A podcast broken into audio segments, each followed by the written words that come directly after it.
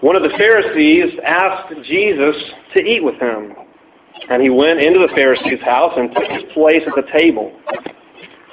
And look, a woman of the city who was a sinner, when she learned that he was reclining at table in the Pharisee's house, brought an alabaster flask of ointment and standing behind him at his feet, weeping, she began to wet his feet with her tears and wipe them with the hair of her head, and kissed his feet, and anointed them with the ointment, perfume. And now when the Pharisee who had invited him saw this, he said to himself, If this man were a prophet, he would have known who and what sort of woman this is who is touching him, for she is a sinner. And Jesus answering said to him, Simon, I have something to say to you. And he answered, Say it, teacher. A certain moneylender had two debtors. One owed 500 denarii and the other 50. And when they could not pay, he canceled the debt of both. Now, which of them will love him more? Simon answered, The one, I suppose, for whom he canceled the larger debt. And they said to him, You have judged rightly. Then, turning towards the woman, he said to Simon, Do you see this woman?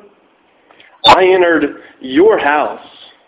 You gave me no water for my feet, but she has wet my feet with her tears and wiped them with her hair. You gave me no kiss, but from the time I came in, she has not ceased to kiss my feet.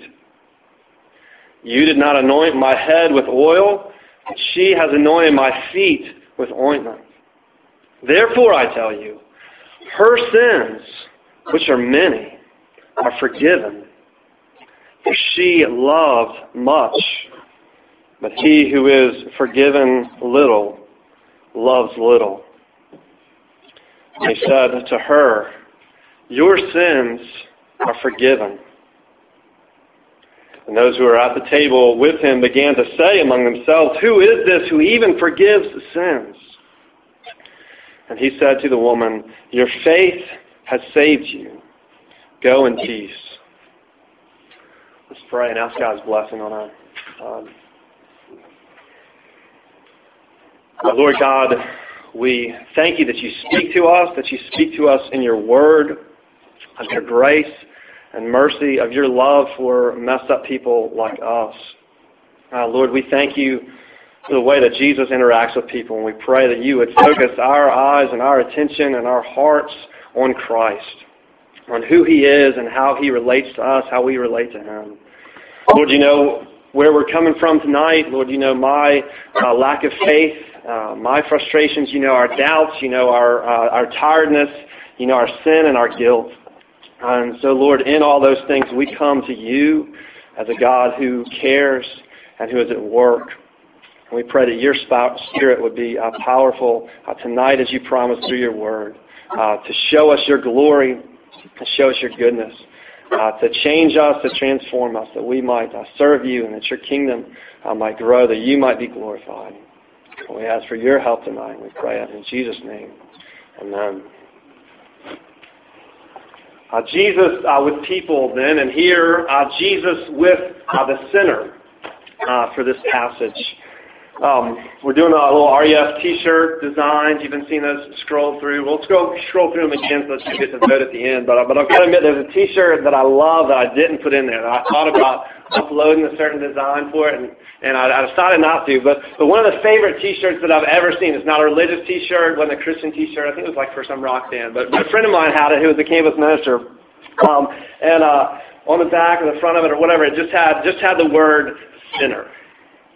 And he was just walking around with a shirt that said sinner on it. I was like, that's awesome. I want that shirt. Um, but, but I thought about it. I was like, yeah, I'm not sure that I'm really going to upload that. I'm not sure how many votes that would get. Or if we did buy that shirt, uh, or if we did like order those shirts, how many people would buy those. Uh, I mean, you might wear them in certain contexts, but if you, uh, you know, like you come to college and you go back home to mom and dad and you're wearing the shirt that says sinner and they're like, what's your experience of Larson like? What's this weird you know, thing? Um, but uh, But anyway, the woman in this passage, that's how she, she's not wearing a t-shirt that says sinner, but you see what the passage says? That's all it tells us about her. She's a sinner. I told her name, I told her major or where she's from, right? Uh, there, she doesn't speak at all in this passage. She interacts with Jesus. Uh, Jesus speaks to her, but she never says anything. We're simply told uh, in several times that she is a sinner. She's introduced as, nameless, a woman of the city who was a sinner. Now, she didn't, you know, wear a scarlet letter A around the city, but kind of the impression that you get is if she had, it wouldn't have made uh, much difference. That that's already how uh, people looked at her. Uh, uh, she's a, a woman of the city who was a sinner. I mean, she was publicly known as a really messed up, immoral person who was rebelling against God, who's kind of part of an outcast uh, within that uh, society. Her reputation is that she's immoral. Most likely, it doesn't say this in the passage, uh, but most likely, according to everyone's message or, or comparing with other passages, most likely she's a prostitute. Um, she hoarded herself out for cash. That was that was her living. That was her game. That was how uh, that was how she made her life and lived it. Um, and so, whether you would ever want to wear a, a T-shirt that just said "sinner," um, we would never want to be this woman. Uh, we would never want to live her life uh, to see the looks that other people gave us, uh, to see the turned heads, to see the pointing, the laughing, uh, the cold shoulders, uh, to be scorned, to be rejected, to be used, and then still condemned and have no way out. Um, we never want to be that woman. I mean, some of us are, are working every effort that we have to make sure that we look good to everyone else uh, that we seem respectable, that our, that our life is something that other people admire, and even things that we know about ourselves, uh, we want to hide anything that someone else might look down on. I don't want you to know my problems and how I'm messed up. I want to avoid your social condemnation or religious uh, condemnation that would bring. We, we wouldn't want to be known as the sinner. Um, for some of you, maybe you're looking at that and going, well, all right, this kind of immorality, that's a, that's a different different virtues. That's some not the same things that bother me. That maybe in a post-Christian society, there's different sins uh, that we look down on or have problems with. You wouldn't want to be known as the uh, narrow-minded hypocrite or who's uh, judgmental um, and intolerant. And maybe that's how many people see Christianity. That Christianity is something that's just there to enforce a certain moral code to change society into making sure that everyone kind of has their act together and does the right thing, and if they're not, that they're pushed down or excluded. Uh, exclude those who are who are misfits, who are off, who don't do the right thing.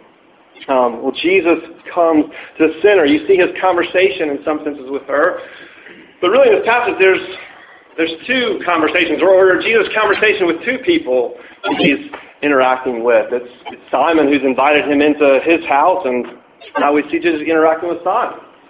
Now, Simon was the furthest thing from being known as a sinner. He's, he's a Pharisee. He's, he's got a position, and he's got religious position and authority.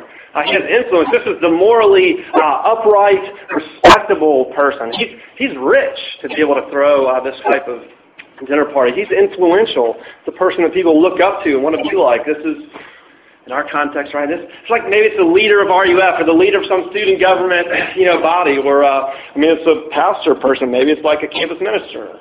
Um, uh, but, but we want, we wish that everybody looked up to us and wanted to be like us. We strive to be the person that other people look to. We have a we have a craving for other people to be saying, at least on the inside, I wish my life was like his. I wish my life was like hers. I want to be more like more like that person. That's what we want people to be uh, saying about us. Jesus is here with the sinner. He has come uh, for the sinner. to put that so we get that in our religious lingo, it means Jesus has come for really bad, really messed up, immoral people. That's who Jesus is here for. That's who he's speaking to. That's who he's loving. That's who he's seeking his grace to. He said it uh, a little bit earlier, Luke chapter uh, 5, uh, verse 32, as Jesus was hanging out with tax collectors and sinners. People are saying, what's, what's going on here? Jesus says, those who are well have no need of a physician, but those who are sick. 532, I've not come to call the righteous, but sinners to repentance. Jesus hasn't come for the morally upright, upstanding person that everyone wants to be like.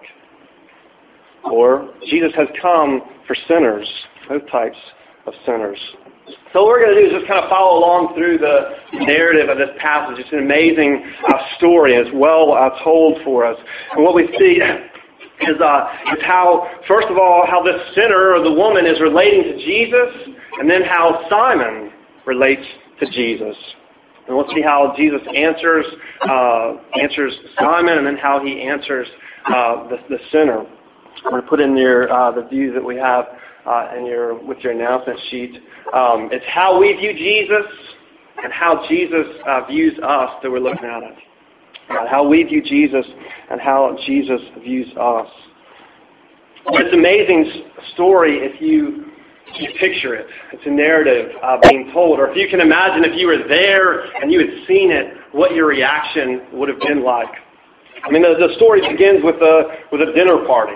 Right? There's, a, there's a man who's invited Jesus over to his, his house, and Jesus has, for whatever reason, and we might not have expected that he would have accepted the invitation to a Pharisee's house, but he's accepted this invitation essentially to a dinner party, right? Now, uh, if, if, like Karen and I invited you over to our house, there'd be certain things you'd probably expect um, for, for a dinner party, right? First, one of those things would be the, the chairs that we would most likely sit in, or, or even on the couch or something, right? Well, well here you read they're reclining. That was just how they ate then. It's not a big deal. They would have reclined like uh, kind of over on one side with their feet stretched out against the table. That was just kind of the pattern then with the servant uh, standing behind them.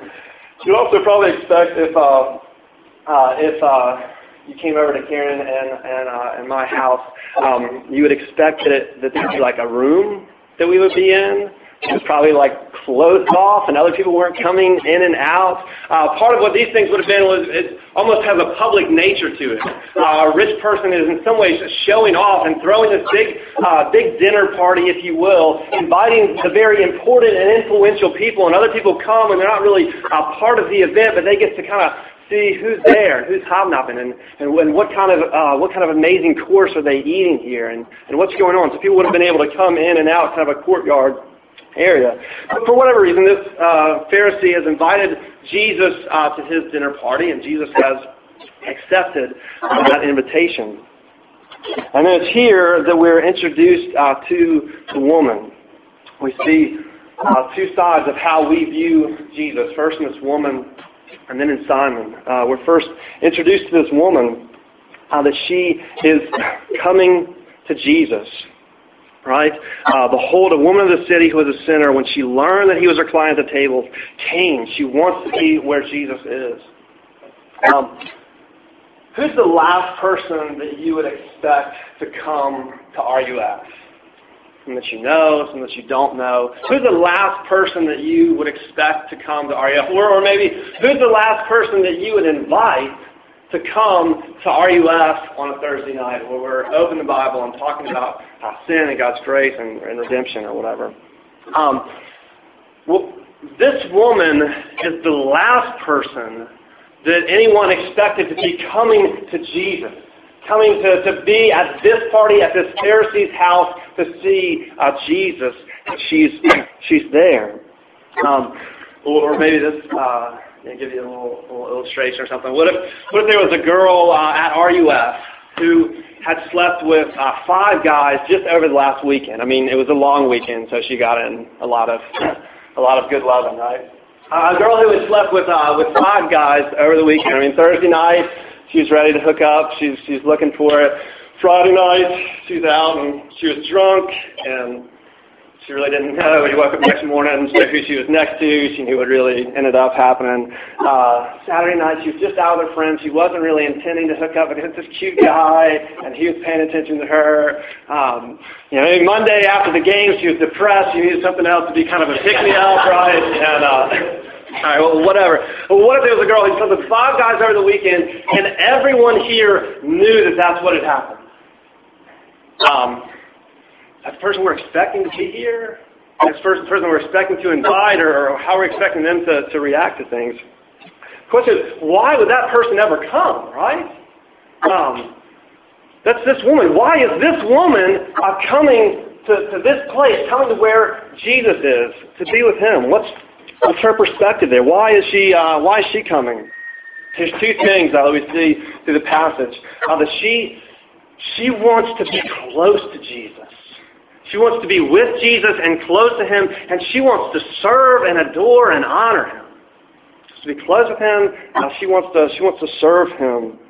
Um, this is where we see her, as the passage talks about it, uh, learning where Jesus is, bringing her gift, standing next to Him, and then weeping. Right? There would have been a number of people who would have heard about this event or heard even that Jesus was invited. Uh, she values that information and she wants to be there. If that's where Jesus is going to be, then she'll leave anything else aside and she will go there. And she's actually planned it out. She's gone and, and got her, uh, right, everyone has back in their dorm room a big alabaster flask of, of ointment, right, or, or perfume there that's kind of like all your savings, uh, hopefully for your girls, it's not really part of your livelihood, uh, as it might have been for her. But, I mean, she's cashing in her stock, and she's bringing everything that she has uh, to Jesus to honor him, to bring a gift uh, to him. Uh, and she comes, as she enters there with her gift, she's standing at his feet. Uh, what she's doing is she is taking the place of a servant. Uh, to be there in his presence and do anything for her. And then we see her weeping weeping, overwhelmed at her uh, to be able to be in his presence. This is what she's wanted. This is what makes uh, the emotions flow for her. And the tears flow for her uh, because she wants to be able to serve Jesus. As the passage uh, describes it, it, it's written for you to picture it as it's happening, that she began to wet uh, his feet with her tears. Uh, we see how much she's. It, I've, I've cried a little bit a few times, you know, in my life when I was when I was younger. I don't cry anymore. Um, the amount of tears to flow out of someone to be able to wet his his his feet. Um, how much she is overwhelmed, whether in tears of repentance, knowing what she has done, or, or tears of joy, being overwhelmed to be in His presence, standing at the feet of, of the one who's brought good news uh, for her. But, but her tears are overflowing to the point where, his, where the water is running down onto His feet. And then she begins to wipe His feet with her hair. Now, uh, I wear sandals most of the time. It's one of my favorite traditions about Florida, or kind of just not tradition, right? Just things about Florida. You can wear sandals all through the year, and and there's times I look down and like I don't want to touch my own feet. Um, I don't want to get near my feet. That would have been common there. Here's this woman uh, wiping his feet with her hair, um, taking taking the mud from what would have been like a, a, a, normal place for it to be on someone's feet, but she considers it um, more appropriate for, to be, for the mud to be dri- dripping from her face, for her to be shamed than, there for be, than for there to be anything unclean on, on Jesus. This is, and at this point, even in that society, for her to just let down her hair would have been something that women just don't do. It would have been a disgrace at that point. But here she's, she'll do anything be serving of her Lord, uh, taking this mud, her sacrificing humility, and putting it on her own face, and then she begins to kiss his feet. Um, her adoration for him. Jesus says later in the passage, from the time she came in, she didn't stop kissing his feet. Now, I always think of like a uh, a young brother and sister sibling, you know, and like one sticks their feet in the other's face. It's like, uh, here, kiss my feet. And it's like, no, no.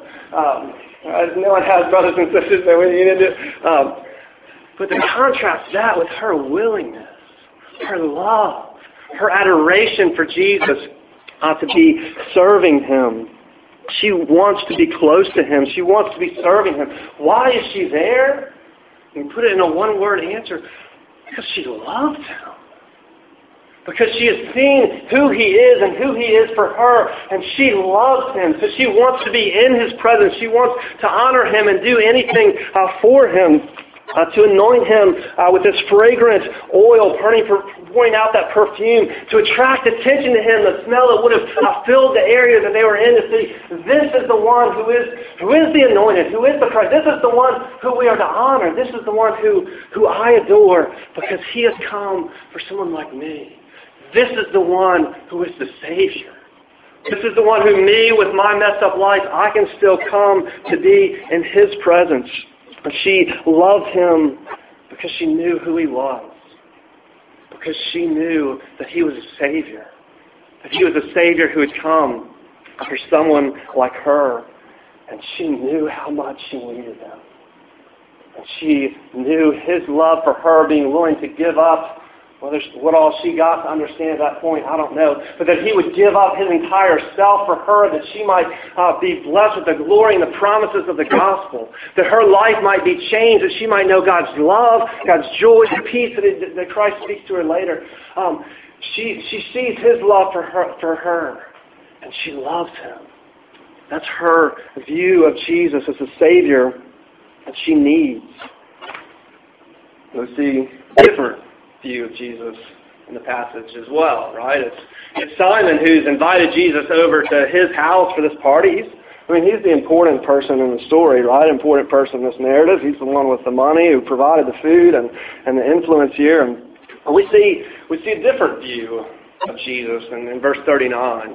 Uh, you see that the woman's actions get his attention, right? Whether it's the smell of the perfume that he's focused on, uh, but he sees the situation very differently. Know, there's uh, there's certain things that you think, but you would never actually say, right? Uh, certain things that you think, but you would never actually. A friend of mine used to just like say awkward things on purpose. You'd be like, oh, did I say the loud part soft and the soft part loud again? My bad, you know. Right? Uh, there's certain things that you think that you would never say, and here we're given kind of a window into to Simon's thoughts. Um, things that you would never say because you sound prideful or you sound conceited.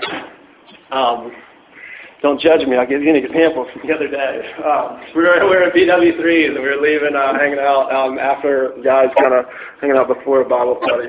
Um, we were at BW3s and we're leaving, going back to um, going back to the car. And uh, um, what's the way? It was there was a, a, a very large woman getting out of her car with a with a with a very short a very revealing uh, dress on, and and I, I wish that I hadn't been looking in that direction. Um, and I'll just say that I would hate for her or anyone else really to have heard what I thought at that moment uh, about her or about me or or whatever. Um, we've, we've got things that we think that we would never say out loud or but right, even your close friends, like they'll tell you something, or you know, girls, maybe your friend comes back and she's brought some clothes and she's looking at it and she's like, oh, what do you think of this, right? And you you've got your opinion, but there's certain things that maybe you would never really say. Um, you don't want someone to know what you actually think. Well, right here we get kind of that window into what Simon thought that he didn't he didn't really say or or mean for anyone to know. But, but you hear what he says in verse 39. Um, uh, where Simon said to himself, to himself, if this man were a prophet, uh, he would have, I can't read, if this man were a prophet, he would have known who and what sort of woman this is who is touching him, for she is a sinner. There you have it again, our only description is, she is a sinner. get a window into his view about the situation, about the woman, about Jesus itself. Like, like this is happening at his party. He's horrified. Like this kind of thing shouldn't be going on. If it wasn't for how Jesus was reacting to this, I would expect that someone would have had people over there like, please escort this woman away. We, we're not going to give her any business here uh, right now. This is, this is not the place uh, for her to be. Uh, he disapproves of the whole thing. And you, you, can, you can hear the way that he judges this woman, right? Uh, if this man were a prophet, he would have known who and, and what sort of woman this is for she's a sinner. Right? I mean, he doesn't even mention the things that he knows about her. Just what sort of woman this is that we should reject and be away from and scorn and look down on. And he would see her as someone rejected by God, and so that he should reject and remove himself from as well. Right? Um, how we don't ever we don't ever think of other people that way. Christians are never judgmental or prideful in our morals and kind of looking at those others. That girl that slept with five guys over the weekend. Um, that never happened with Florida State anyway. Uh, but you hear the way that he uh, that he looks at this woman, and you hear really, and more importantly, right, it's how he views Jesus. Uh, or we see part of the way that some of us maybe uh, view uh, Jesus. If this man were a prophet, um, then he would have. Uh, this, was, this was fun, right? Like a, a pastor have to like go take Greek classes and learn different grammar things. Uh, and you read it in the Greek, and it pretty much means the same thing in English, but you learn these little grammar things. And occasionally they're fun, very rarely, but occasionally they're fun. And this is, there's a condition if you have an if-then statement. Some of you are going to love it. Some of you are like, just, just don't even pretend I'm not saying this. I shouldn't be saying this. Uh, an if-then statement. It's a conditional, and there's certain types of conditionals are called contrary to fact conditional. So the type of verb tenses means, all that just means, what he's saying is, there's no way that Jesus is a prophet. He doesn't know who this woman is. He doesn't know that she's unclean, that she's a sinner. He's allowing this to happen uh, because he doesn't know anything. All the things that people may have said about Jesus can't be true. It's contrary to the fact that I see before my own eyes. Jesus is nothing. Jesus is not a prophet. Maybe he's had some good things to say or done some amazing. He's not a prophet. He's not from God. He's not a savior. He's not someone that I need. He's not someone that I should have invited here tonight he's kind of messing up the whole deal that's going on here. We see why Simon views Jesus that way. He doesn't get who Jesus is. Um, he's not looking for a savior. He doesn't see that he has uh, any. He's looking for a king who's going to congratulate him, right? He's looking for for someone to come and put a crown on the righteous and say, "Great job! Now you're part of my kingdom. You've done you've done a good job representing me uh, while I was gone." Um, his the woman's view Jesus has all with understanding that Jesus is a Savior that she needs, and Simon doesn't see any of that at all. As the passage goes on, we see that Jesus is a prophet, like answering Simon's thought. Uh, and, and more than a prophet in the things that he goes on to say. We see more than just how we view Jesus, but how Jesus views us, uh, if you will. Um, right? There's, there's all kind of different views of Jesus. Um, he's a great moral teacher, that he was a, a religious leader, that he's the savior of the world, whatever different. But, but what about how Jesus views us? What does Jesus uh, think of you? That's, that's a scarier thought, right? What would what would Jesus think of you? What would Jesus, would Jesus like me? Or would he hate me? Would Jesus approve of me or would he be rejecting me, excluding me? Would he be proud of me? Would he be congratulating me? Would he be condemning me? Right? If, the, if Jesus came back tonight, what would he be saying to you? What, you, what our view of Jesus uh, might be, or what his view of us uh, would be. But here in this passage, we hear what Jesus did say uh, to these people. And we get a view into what Jesus uh, says uh, to us. We hear him uh, answering uh, first generally uh, with a parable, and then answering Simon, and then answering the woman. I mean, you have to love it when you read the passage here. Like Simon has just spoken stuff to himself, right? He's thinking, "This man were a prophet. He's, there's no way this would be going on." And you know, you ever have one of those moments when you're thinking about someone and you're, and you're saying something wrong, and then they, they call you out? You can imagine Simon. He's sitting there thinking this, and he's like, Simon, like, oh, yes, Lord, what is it? You know, right? Uh, say it, teacher. Uh, what is it? Um, uh, it's like I'm sure glad Jesus doesn't know what I'm thinking. He's you know probably thinking to himself uh, at that point. And then Jesus tells him uh, this parable, uh, and it's a parable that applies to both Simon and the woman. And he uh, he, he tell, tells the parable uh, this way, addressing things in the general. That, that as it were, in the story, um, there are two men or two people who are in debt to, to one moneylender, one person who's owed them money. They both owe this person money. And to put it in a, very round, modern numbers, maybe one person owes uh, $50,000 and the other person owes $5,000. Very round numbers. Um, but in the story, neither one can repay. It was the bigger debt or the lower debt. Neither one of them could do anything to give that money back to the person that they owed. And as it happens in the story, uh, both are pardoned. Both are freed from their debt, or their debt's forgiven. And the, parable is teaching us a truth about sin against God and about forgiveness. That what's true is that all of us are debtors to God for our sin. And we might think about it in varying amounts or degrees of the things that we have done. Uh, but what's certainly true is that no one is able to repay their debts. In fact, we're constantly digging our hole deeper, even as we try to do good things to make up for some of the bad things we do, because now we're really going to get our life together. Uh, the Bible says that our, our righteous deeds are like filthy rags before God. That we, we have enough impure motives and wrong things that are going into it, that even the things that we think are great that we would offer up to God is offensive to Him. Uh, we, we're in debt to God, and we've got no way to be able to repay it.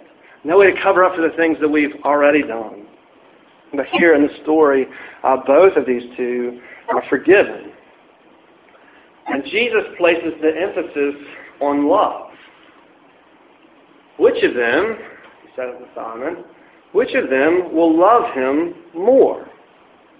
And Simon shows his, his limited understanding, if in the abstract only, the one I suppose for whom he canceled the larger debt. He's like, sure, glad this is the only thing Jesus was telling me. I hate for him to know about these other things, right? Um, one for whom I suppose he canceled the larger debt. And Jesus makes sure that in the abstract, he makes sure that Simon gets it. Yeah, that's right. That's what's going on here.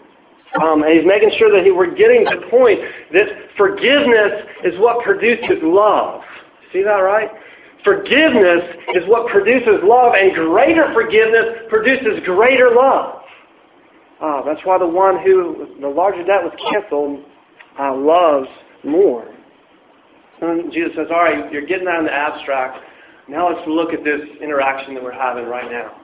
Let's look at your actions and the woman's actions. And it's, it's beautiful the way the scene is described that uh, Jesus turns to the woman and speaks to Simon.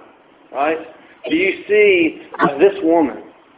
I'm going to honor her in front of her and contrast her uh, with your wrongs. And uh, it mentions three things, the water, uh, the kiss, and the oil, that they were uh, three basic obligations that every host should have shown to an honored guest. They would have uh, water for people to wash their feet and maybe a servant there to be able to, uh, to clean them that Simon didn't show. Uh, but that she and all her sacrifice and love, though it wasn't her obligation, had come uh, to show that to Jesus. And that day they would have greeted uh, their guests uh, with a kiss respect. Now Simon didn't show that customary respect. This woman, from the time she come in, had not stopped kissing his feet. Or for a particularly worthy guest, an honored guest, they would have brought out oil to anoint the person's head with oil, a refreshing and honoring thing that Simon didn't bother to worry about. And here the woman had brought her great possessions and, and this, uh, pr- this fragrant oil to anoint Jesus' feet. Therefore, Jesus says, I tell you, her sins, again, which are many, are forgiven because she loved much.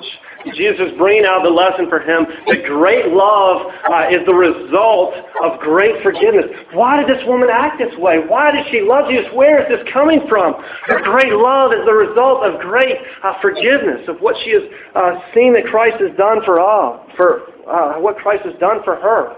Woman, uh, it's not that her love in any sense had caused her to be forgiveness, but forgiveness results in love.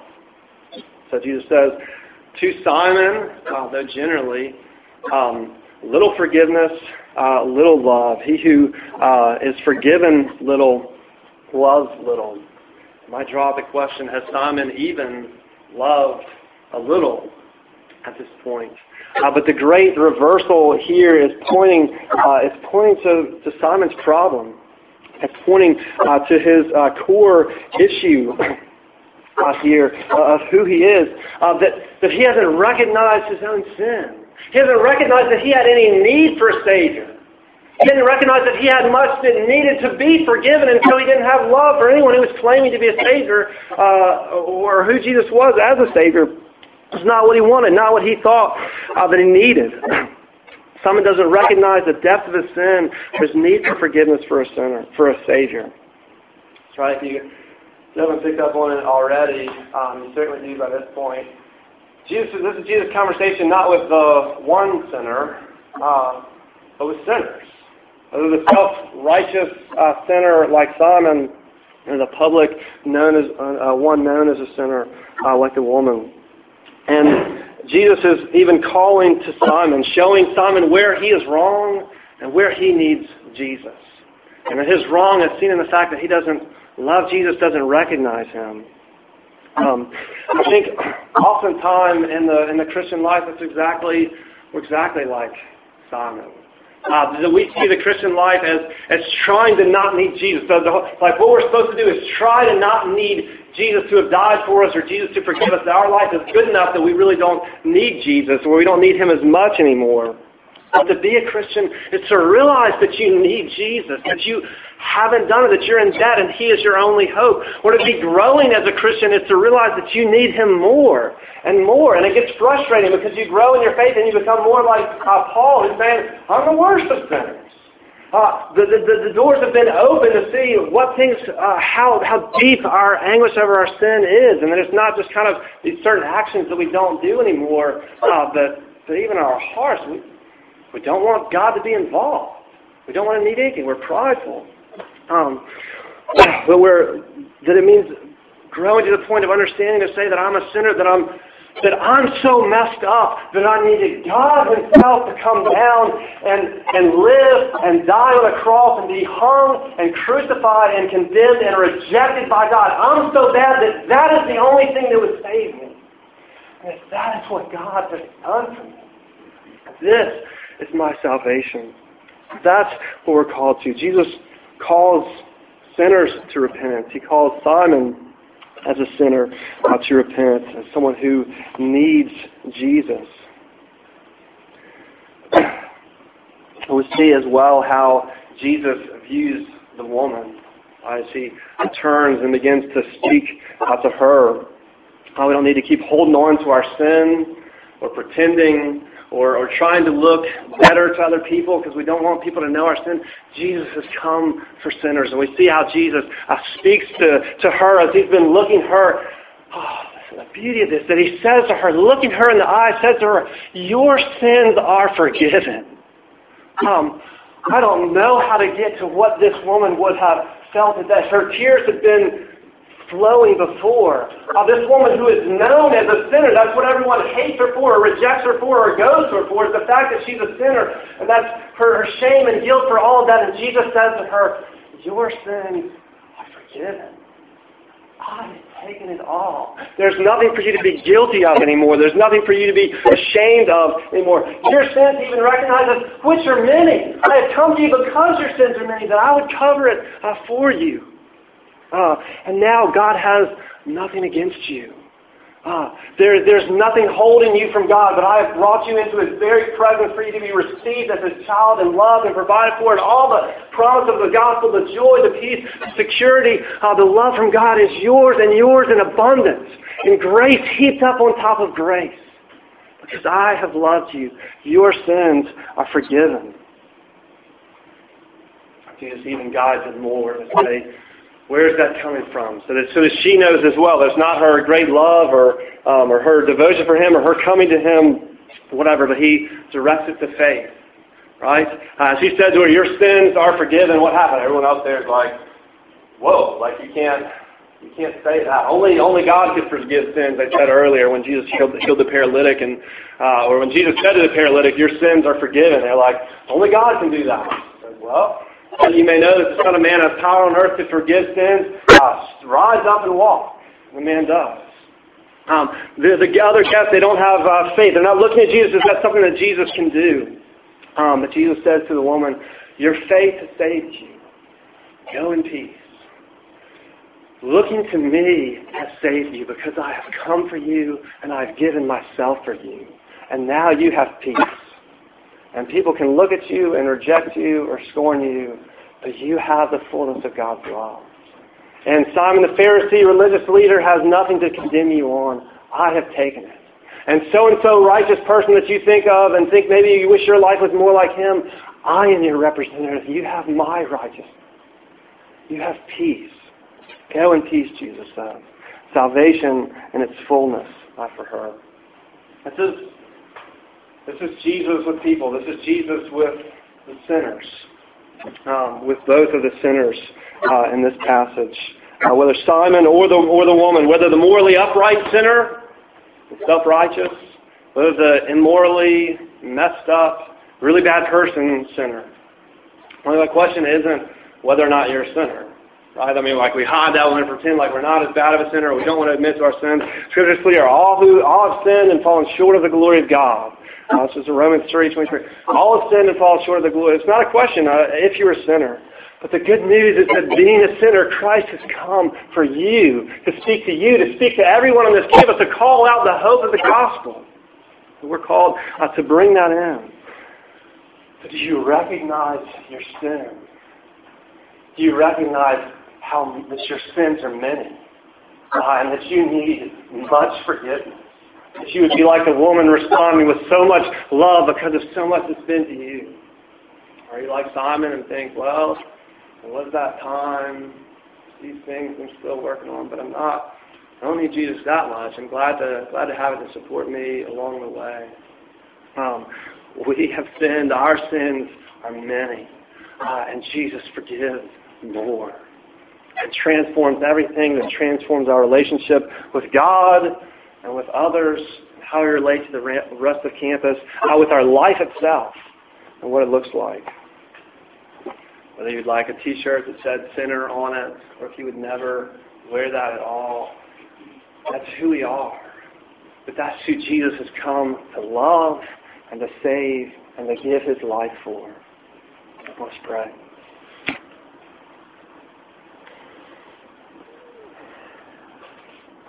Oh, Lord, we thank you for your love because uh, we confess that we don't want to admit our wrongs, our mistakes, where we've missed the mark, uh, how we've sinned uh, against you and offended you. We don't want to admit it, uh, but that we see that your grace and your love goes out to those who are messed up.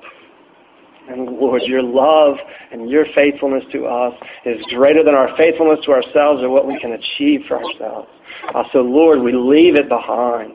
Uh, we pray that you would help us to leave it all behind, that we might come to you as sinners who need forgiveness. And Lord, that we might confess before you that we need much forgiveness. And we ask that you would work out in us a great love for you, for you are our Savior. We pray this in Jesus' name. Amen. Got one more song that we're going to uh, close with. We'll go ahead and stand. Come now, fount of every blessing, every blessing.